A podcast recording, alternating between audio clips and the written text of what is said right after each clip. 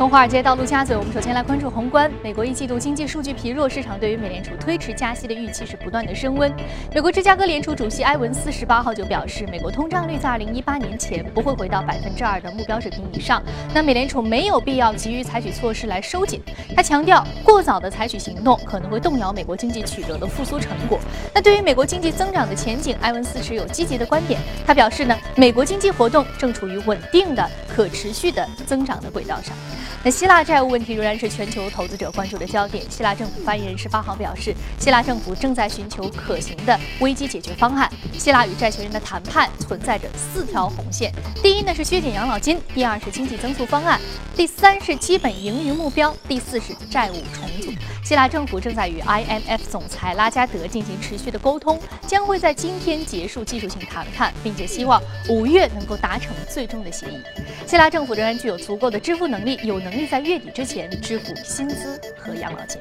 此外呢，曾经同样是欧洲五国之一的意大利经济增长预期被上调。IMF 周一宣布，将意大利今年的 GDP 增长预期从百分之零点五上调至百分之零点七，明年增长预期上调至百分之一点二。IMF 同时表示，意大利的国有资产私有化进程一直是令人失望的，应该要加快速度。近期美国经济数据疲软，缓解了市场对于美联储提早启动加息的担忧，利好金价。隔夜的黄金市场上呢，纽约金价连续第五个交易日上涨，收盘报每盎司一千二百二十七点六美元，创出了二月十号以来的新高。稍后呢，我们也将就国际黄金价格未来的走势进行具体的探讨。好，刚刚我们留完了了宏观方面的消息，我们接下来看一下隔夜三大指数是否是涨的还是跌的。我们来看一下。呃，果然是一个助推的因素。我们看到有关于这个美联储加息事件可能推迟，使得整个市场呢是一个积极乐观的表现。道琼斯工业平均指数上涨幅度百分之零点一四，纳斯达克综合指数上涨百分之零点四，标普百指数的涨幅是百分之零点三。好，接下来我们再关注到的是第一财经驻纽约记者葛维尔在收盘之后给我们发回的报道。主持人，虽然美股再次刷新历史新高纪录，但同时投资者看到的是，一季度美国疲软的经济数据已经很明显的蔓延到二季度中。上个礼拜公布的零售销售数字、PPI 数据和工业产值上都有所体现。有一些分析认为，美联储在今年九月加息的可能性也正在慢慢减弱。一些鸽派的观点认为，加息时间可能延后到十二月，甚至是二零一六年初。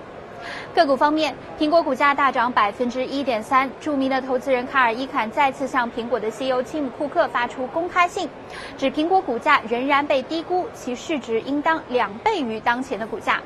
而在中概股方面，阿里巴巴下跌百分之一点五，和上个礼拜五奢侈品集团开云集团在曼哈顿联邦法院对阿里提出的诉讼不无关系。不过，这并不是开云第一次起诉阿里，去年七月也曾经递交过类似的诉状，但在和阿里有建设性的对话之后呢，几周之内就撤回了起诉书。不论如何，今年以来阿里的股价表现在中概股中确实并不理想。比如优酷土豆和唯品会今年涨幅都超过百分之三十，聚美优品今年更是飙涨百分之八十，而阿里年内跌幅仍然超过百分之十六。主持人。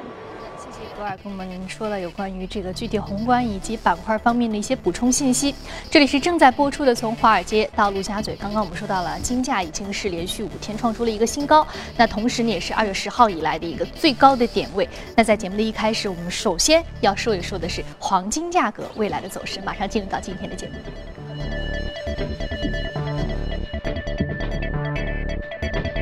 到现场的两位嘉宾呢，一位是评论员。马一寻女士，马女士，早晨好。主持人好。好，另外我们将和数据观察员朱勇聊一聊 A 股数据面的一些对应的相关话题。早上好，朱勇。早上好，宇飞。嗯，好，我们首先说到的这个黄金价格，我们看到美国经济数据比较疲软，对于美国未来的经济的复苏前景并不是特别的明晰。同时再加上希腊债务问题，希腊和债权人那些谈判可能现在还有四条红线没有突破啊。我们看到黄金价格这个时候开始出现上涨了，避险情绪又升温了。那您觉得接下来这个避险情绪会继续走下去吗？黄金价格会继续上涨吗？其实呃，应该整体来说，现在黄金的上涨更多是受益于美呃美元指数在这个位置的下行震荡，然后所带来的反向对有色的这样的一个正向的反弹的影响。所以目前来说，因为有色包括黄金现在还在反弹的这样一个趋势过程当中，所以暂时还没有结束这样一个反弹的这样一个格局。但是我们要看到的就是说，因为现在呃整体从恐慌指数 VIX 这个指数的走势来说，已已经到了一四年八月份之后的这样一个低点的位置，也就是说，投资者的心态非常的正常，并没有受到希腊问题的影响。所以呢，我们看到的黄金在技术面上上行的压力位应该在一二七零到一二八零的这样一个位置。那么在这个位置之后，有可能会震荡回落。但是呢，呃，希腊这个问题确实是一直在发酵。而且呢，呃，整体上它后面的主要的那个还款的时间，也就是债务的重要的压力位，应该是在七八月份，也就是呃六月底的时候，基本上就有定论。那么七八月份每个月它要还的金额都是在三十亿呃欧元这样一个呃幅度，所以呃可能到时候这种承压，然后对于投资者心态的影响就会非常的明显。所以呢，在这之前，呃，应该说还相对来说，黄金的走势会比较的平稳。那么在这之后，有可能会受到希腊这样事件的继续的发酵，以及如果出现风险的话，继续的向上飙升。那么再次的上行的压力位应该是在一千四百二十点附近这样一个位置。那么在这个位置，大家要注意到是一个长线级别的比较重要的压力位。所以您认为可能继续还会上升到一四零零往上？对，这是一个技术点位。对，这是一个从长线的角度上。但是如果从一个阶段性，也就是说，在希腊问题还没有到这样一个临界发酵点的时间之前，那么它主要的压力位应该在一二七零到一二八零这样一个位置。嗯嗯。所以说，目前可能金价的上涨，并不是来自于。目前希腊的问题并不是主要的原因，主要还是美元指数以及美国经济本身的一些疲弱的因素。说黄金的这个上涨呢，是和美元经济的美元和经济是负相关的，所以说目前是来自于美国本土的一些影响。但是接下来希腊债务在七八月份可能会有一个压力的点位，所以说再加上黄金本身的一个技术位的突破，所以您认为接下来黄金的价格可能还会持续走走到一四零零的这样一个点位？对，有这种可能性。好的，好，刚刚这个马女士说到了黄金价格可能还会往上涨，那来自于这个希腊方面的消息。呃，还有这个它本身的一个技术点位，可能是它非常重要的一个上涨的助推因素。好，接下来我们再来关注到隔夜领涨的板块分别是什么？我们通过盘面了解一下。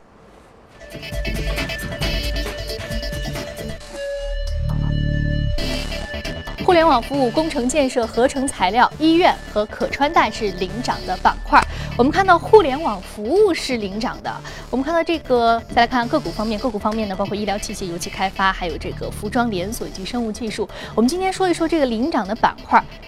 互联网板块啊，互联网板块近期的这个领涨主要是来自于什么？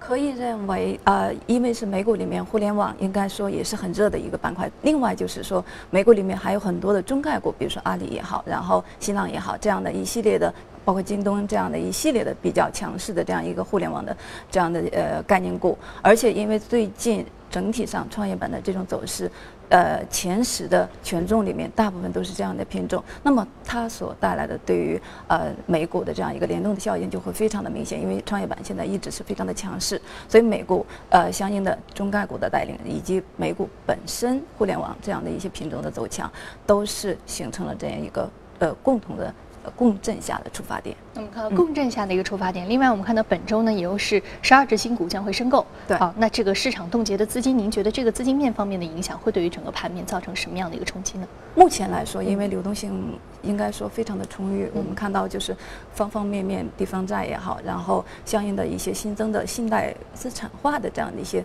资金的加入也好，也就是说流呃新的这样的一些流动性的加入，以及原来的存量管理已经在共同的作用。那么对于市场目前来说，今天这十二只新股以及本周二十只新股，应该说呃短线对市场的影响相对有限，但是呃肖钢主席重点其实提到了一点，就是。说接下来 IPO 再次的发行以及后续的发行可能会加大力度，以及相应的速度会提升提升。所以呢，在这种情况下，我们可以看到相关的累积效应会在后续逐步的明显起来。那么，呃，应该说阶段性会对相应的这样的一些品种产生比较明显的下压的作用。嗯，所以说接下来随着新股发行的速度的加快，啊，更多的新股申购的开启，所以说它整个这个压力还是会显现出来。对，但是整体上来说，因为创业板里面现在。比较强势，或者说目前比较强势的一些品种，就是新股和次新股。嗯，所以即使大盘回调，或者是呃创业板有这样一个宣泄的过程，那么呃新股和次新股应该说还会是阶段性比较强，而且现在从里面的一些呃游资活跃度，特别是一些著名游资的活跃度来说，还是比较青睐于新股的。可以这样认为，所以应该说打新还是可以实施的一个。所以我们这个新股、次新股依然是有很好的一个成长性机会，也是很吸引投资人关注的。那其实呢，在 A 股市场上，互联网板块近期也是属于一个领涨的角色。那接下来我们和朱勇聊一聊。朱勇，刚刚我们说到这个创业板市场上啊，近期也是比较火热，新股、次新股依然是热度不减。同时呢，我们看到这个新股发行的速度在不断的加快啊，市场会形成一点点的压力。另外，互联网板块也是领涨的。那这么多的消息，你怎么来消化？怎么给我们看一下 A 股市场上有什么样的更多的消息，给我们分享一下？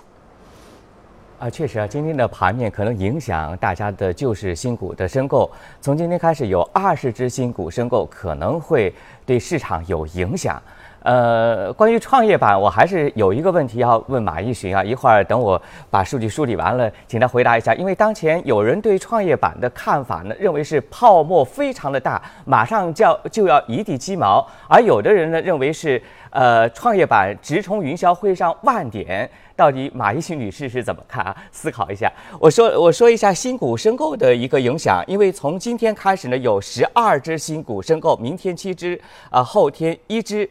二十只申购的新股当中，预估的发行价格低于每股十元的股票有四家。另外呢，如果想二十只个股都是顶格申购的话，一共您需要呃大概是三百二十七万元。这轮申购的新股当中还有几家知名的公司，比方说安徽的白酒企业赢家贡酒，互联网游戏行业的迅游科技。我们来看一下今天新股发行量。前三位的是吉祥航空，呃，是六千八百万股，之后是麦克生物、引力传媒。明天新股发行量最大的三只个股：赢家贡酒、凌康药业、华铁科技。另外，我们从对应的行业的 P/E 来看，那么。像讯游科技对应的行业，目前的市盈率啊都是两百多倍啊，所以大家预期啊，讯游科技假如上市之后，它的这个涨幅可能会高于暴风科技。当然，我们拭目以待。另外，高伟达、四方精创、金桥信息目前行业对应的 P/E 是一百四十一倍，所以这些个股上市之后的股价也是可以期待。而目前所对应的行业 P/E 非常低的啊，因为酒类目前的白酒。呃，估值啊都是相对比较低的，二十二点三六倍。环保类的个股目前估值也是相对比较低，二十二点九七倍。那么这样的一些个股可能会吸引大资金，不如啊前面几只个股。从命中率的角度来看，发行数量较大的这些呃赢价贡酒和伟民环保可以值得一试。这是我们罗列的今天新股申购的情况，吉祥航空啊，以及像赛摩电器等等。明天申购的以及后天申购的个股，那么主要还是今天十二只个股量相对比较大一些。我们来拿一份研报来看一下。呃，中金公司说到，综合当前市场的环境以及公司质地的初步判断，本批的新股当中相对看好的是迅游科技、金桥信息、高伟达、四方精创和吉祥航空。好的，宇飞，我说的是今天新股申购的一些情况，可能会对盘面有一些影响。交给你。好的，谢谢朱勇。本周呢，一共有二十只股申购啊，今天就有十二只，因此这个速度还是非常的密集，也是非常的快的。好，这里是正在直播的从华尔街到陆家嘴，那我们稍事休息，广告之后回来，我们再继续接着聊。欢迎回来，这里是正在播出的从华尔街到陆家嘴。那马上呢，我们在浏览一组最新的公司资讯之前啊，刚刚的板块当中，我们还留有了一个小问题，那就是有人说创业板是泡沫已经涨得非常高了，同时呢可能会接下来就一地鸡毛，或者说会直冲万点。那这个话题呢是刚刚朱勇向马女士提出的，接下来我们再和马女士来聊一聊。您觉得这个观点您比较赞同哪一方？是认为有泡沫，还是说会冲击万点？呃，现在不能说没有泡沫，但是呢。健康的泡沫，可以促使相应的这样的板块可以继续的向高起、向高处走。所以呢，呃，创业板在这个位置呢，不排除有一个宣泄的可能，但是后面继续的上涨会是一个趋势性的。这样的一个走势，因为目前整体上创业板根本就没有任何的这样的一个趋势性的破坏，所以呢，在这个位置应该说资金层面，因为我们现在知道的就是说流动性充裕下，从主板出来的部分的资金已经流向了创业板，再加上现在就是利率呃下行也好，还有就是相应的这些资金的向实体的传导也好，都会有明显的一个滞后性，所以后续创业板的走强是不可避免的一件事情。那么相应的就是我们看到就是在主板上，现在因为中呃中央汇金减持了一部分呃上证幺八零 ETF，也就涉及到主板的这样一个减持。那么应该说在心理层面会对主板形成一个影响。那么在主板震荡下行的过程当中，加上刚才提到的创业板里面呃 IPO 越来越多，再加上很多的应该说做市值的公司是有点任性了，那么。对他们适当的提示风险，那么短线的一个调整，应该说有利于后市更为健康的上行。所以在这个位置呢，创业板会在目前为止受到权重的影响，更多的是横盘震荡。但是因为现在，呃，特别大的权重里面，像东方财富、像同花顺、像乐视这样的，其实都已经是呃类似于在一个二次的向高点冲击，但是。这种冲上去的概率并不是特别大，再加上就是像全通教育、安硕这样四百呃以上的这样的一些大盘呃大市值的品种呢，现在也是有一个高位开始共振，呃形成一个高位震荡的这样一个格局。总体上这些都不利于创业板呃指数再次的快速的上行，那么所带来的就是横盘之后会有一个宣泄的这种可能性，而且这个应该说。是一个大概率的事件。那么在这之后，呃，受到刚才说的，因为是里面很多互联网加的品种，而且应该说互联网加也是后市呃政策层面所重点导向的，特别是总理在视察中关村以及相应的对于呃创新也好这样的一些互联网的品种呃的这样的一个正向的引导作用。所以呢，结合着目前整体上市场在。这样的一些品种里面注入了很多的资金的这样一个现状和前提，那么所带来的就是还会对呃创业板的指数呢形成一个向上的拉动，特别是就是我们要注意到的就是创业板每三个月会调入一批特别活跃，而且呢应该说走势会非常健康的这样的一些新的品种，所以呢呃应该说创业板在呃反复的这样的一个。可能会波段的走势之后呢，还是会逐级的震荡上行。那么，呃，这个一万点暂时没有办法去预测，但是整体上震荡逐级上行的这个趋势会至少延续二季度到三季度这样一个概念。这个观点还是非常乐观的。一方面说。创业板确实有一件泡沫，它也可能会高位震荡，来进行一个健康的循环。那同时，另外一方面来说的话，呃，首先资金的进入，健康品种的不断的换血和更新换代，再加上本身一些主力资金可能对于创业板的追逐，现在也正在正交成上，在继续过程当中。所以说，创业板没有看到任何可能会出现大幅回调的迹象，对，它可能会继续的上行。但是，是不是能到万点，我们还要拭目以待。好的，刚刚说到的这个观点也是让我们非常乐观啊。接下来，创业板的这个大牛市行。行情继续走下去的可能性也是非常的大的。好，接下来呢，我们再来关注到的是重要的公司资讯。我们首先来关注到的是苹果公司。苹果公司呢日前确认收购美国一家初创的科技企业，叫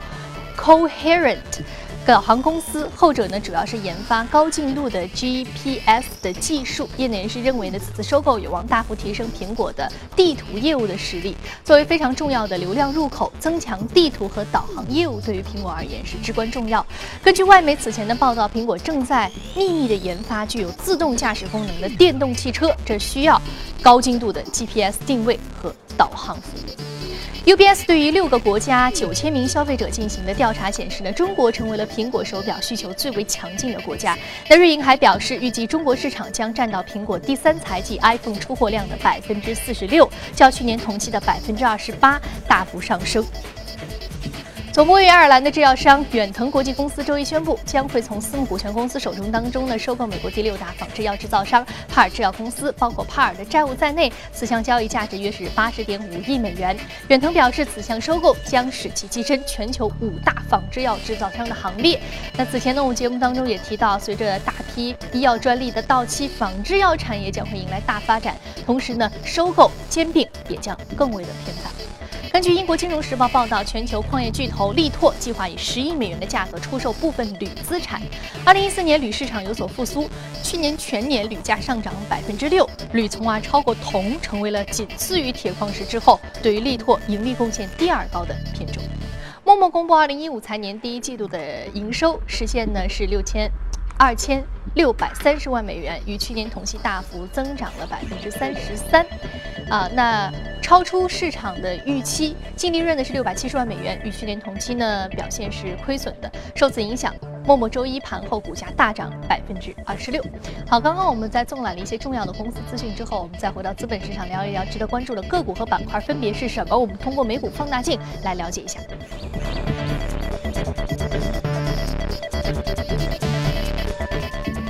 我们今天首先要说的是这个海德尔医疗，它隔夜呢是一个下跌的走势啊，百分之二点零八啊，德海尔医疗。另外呢，我们其实在今天领涨的板块当中啊，原来还有一只个股叫 OurSure，也是属于医疗板块的。因此这两个股票呢，我们觉得有一定的相似性，我们可以放在一起来聊一聊。另外我们要说的是英利新能源，就英利绿色能源，属于光伏板块、环保行业的一只个股啊。呃，好，这就是我们刚刚提到这个 Over Sure 技术是医疗器械行业，上涨幅度百分之二十三点九一，目前的价格是七点四一美元每股。我们先来说一说医疗，医疗板块典型的抗周期板块，整个的防御性是比较好的。同时，刚刚我们看到，包括仿制药在内，它是也是属于整个大医疗板块啊。那仿制药是迎来比较好的收购兼并的机会。那我们这医疗器械行业呢，药品行业呢，也是这样吗？其实是一样的，嗯，呃，目前来说，应该是跨国的这样的一个并购，包括国内的医疗，呃，器械类的这样的一些并购呢，都是呈现出来明显的增长的趋势。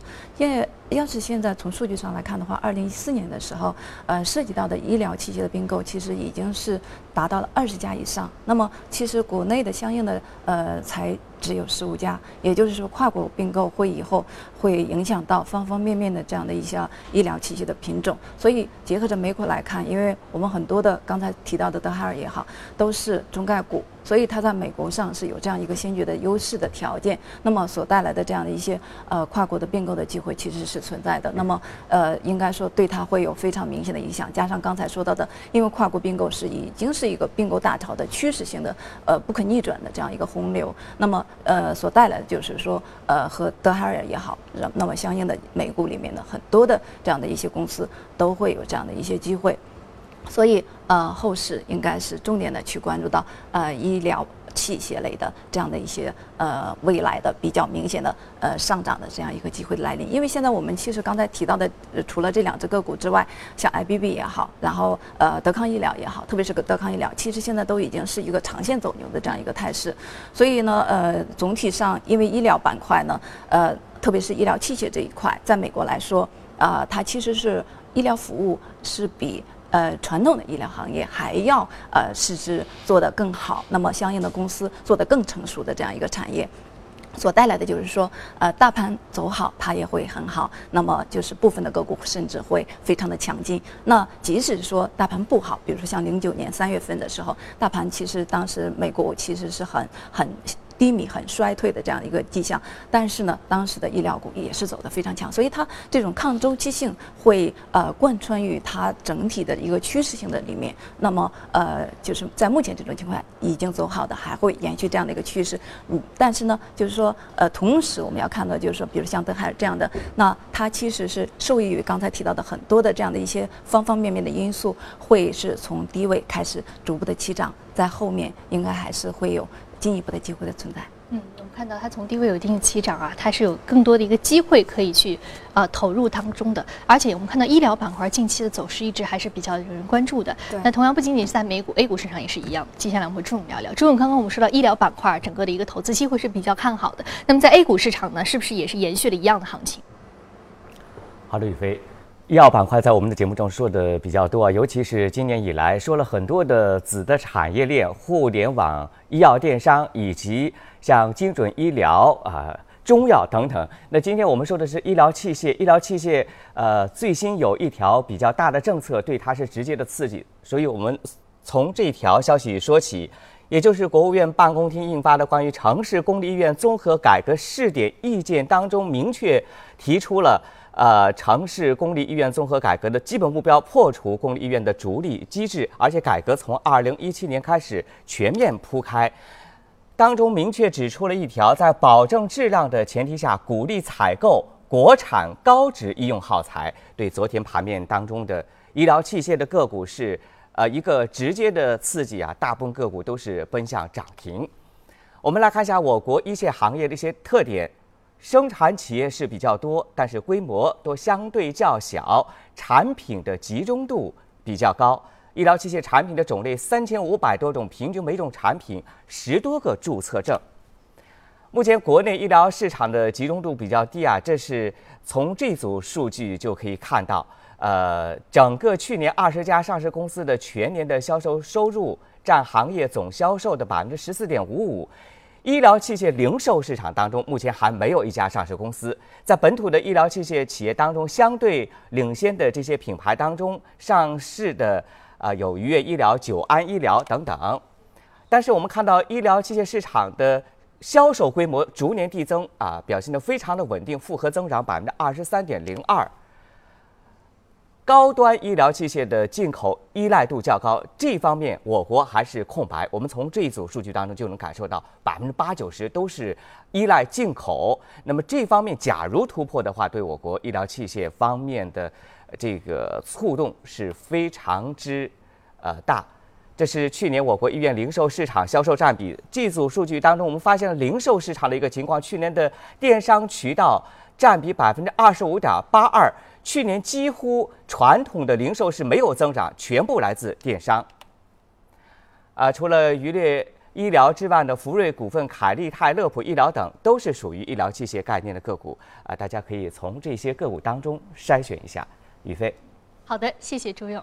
好，这里是正在播出的《从华尔街到陆家嘴》，非常感谢两位嘉宾的精彩解读。那有关节目的具体内容，您可以扫描屏幕右下方第一财经的二维码，了解刚刚我们讨论过的相关的板块以及个股的具体资讯。此外呢，您还可以通过荔枝和喜马拉雅电台来搜索第一财经进行收听。